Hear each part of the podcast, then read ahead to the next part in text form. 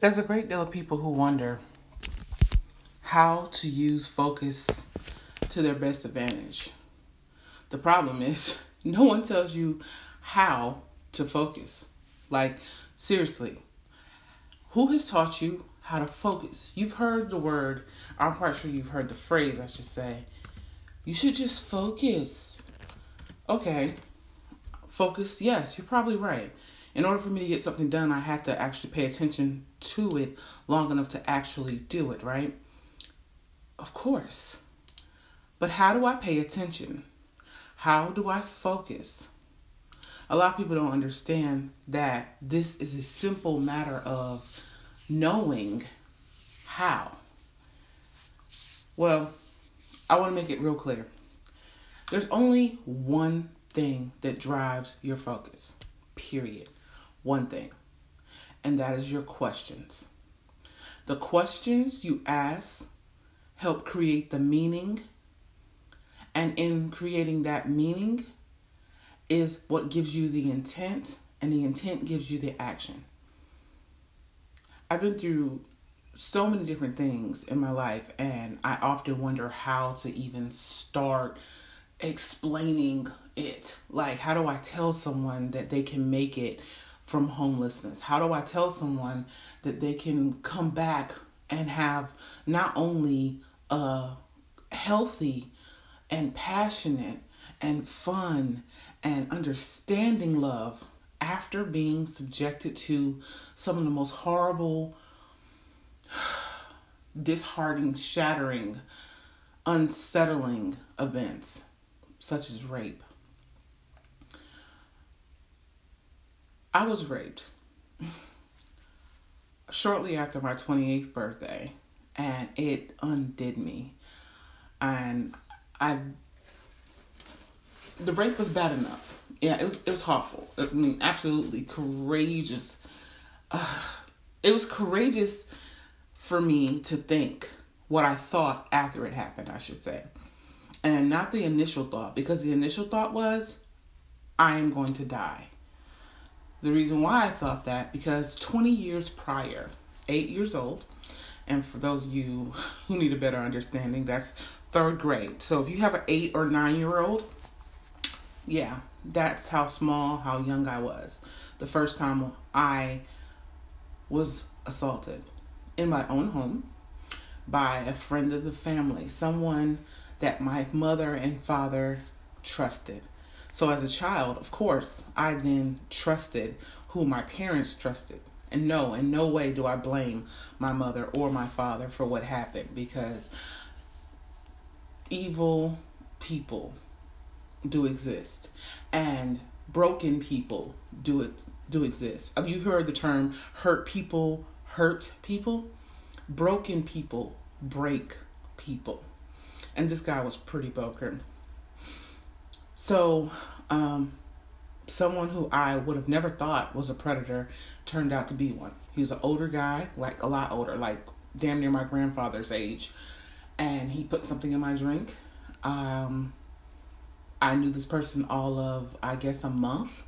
And he was an old man, and I thought of him like my grandfather. So I did not put any guards up. I didn't think for one second that this person was going to do anything to harm me to that magnitude.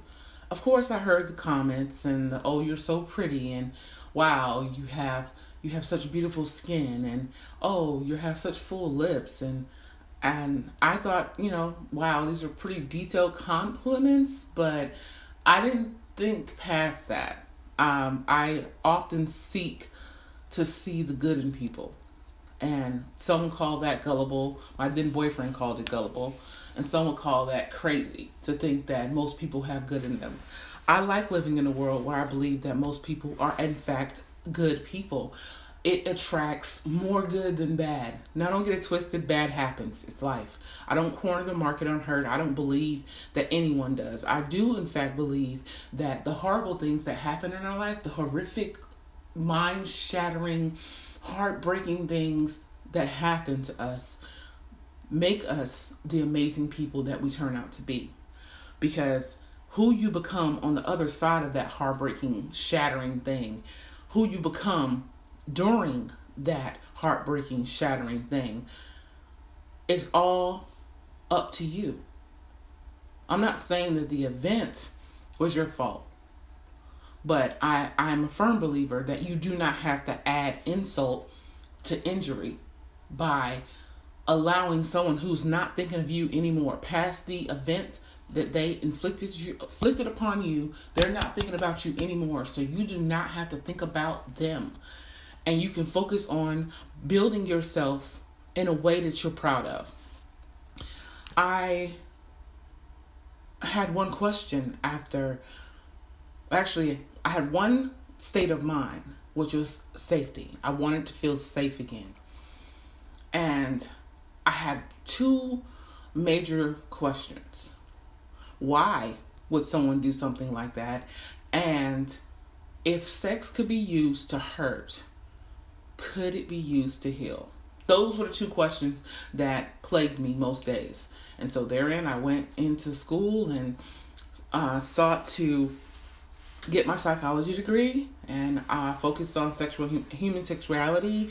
And I came across a, th- a ton of questions. Uh, that were interesting, but the answers that I found were all different, of course, because we're all different people.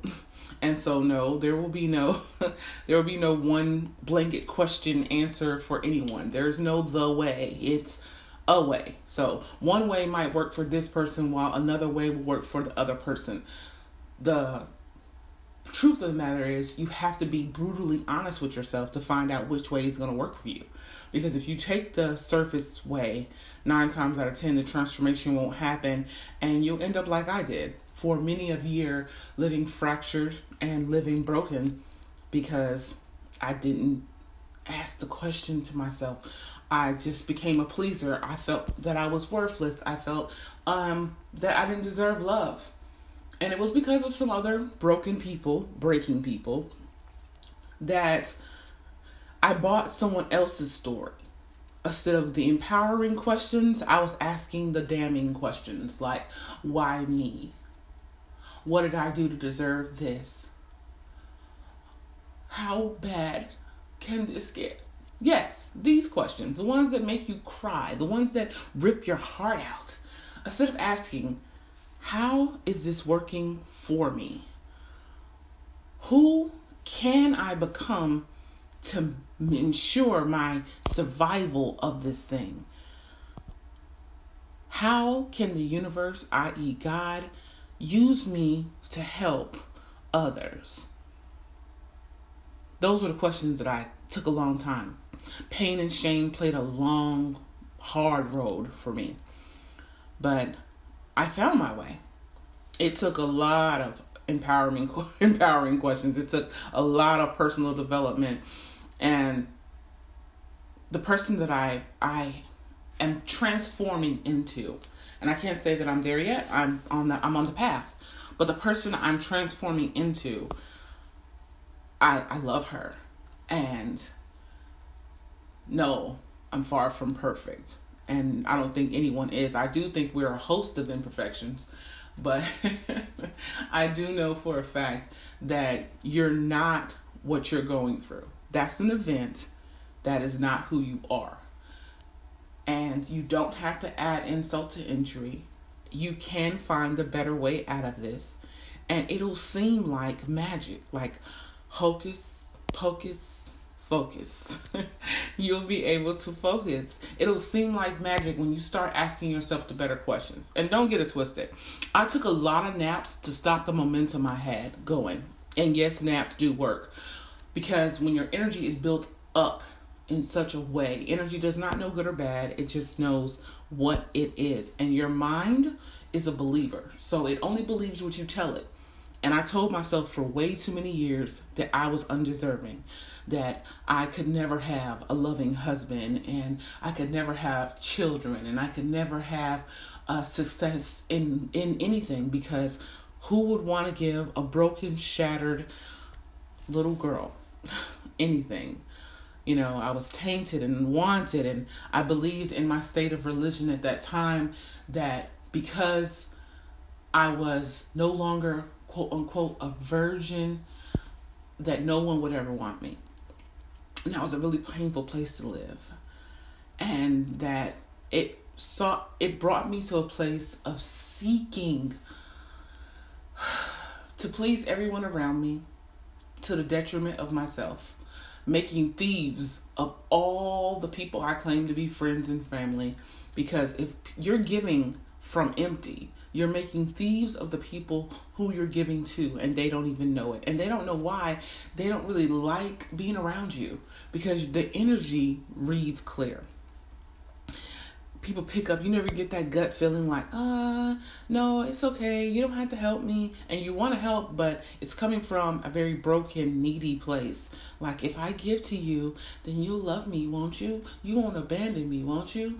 And i was so terrified to be abandoned. I was so terrified to be unwanted that i sought to please everyone around me to the detriment of who i could become. And that was bad. It was a really bad thing. And I learned a lot. The lessons were not easy. I didn't come by them overnight. It took a great many a year. But I am now in a place where I can share. And so I started this podcast and I'm working on finding my voice and working on finding all the things that are are in order and how this actually works. But for right now, it's hocus pocus focus. The questions are better asked when you are asking the empowering ones. So the questions create the drive and create the feeling you assign. You you have to assign the feeling. The questions create the focus. The feeling is what you assign it. You tell yourself what something means, and that's all that happens. When you meet someone and you say, "Oh my gosh, I love them." Your body responds to that because you're telling that. And so when you create the meaning, you create the results. The results are from the intent, but that's after you give it meaning. So, hocus pocus focus. Love you.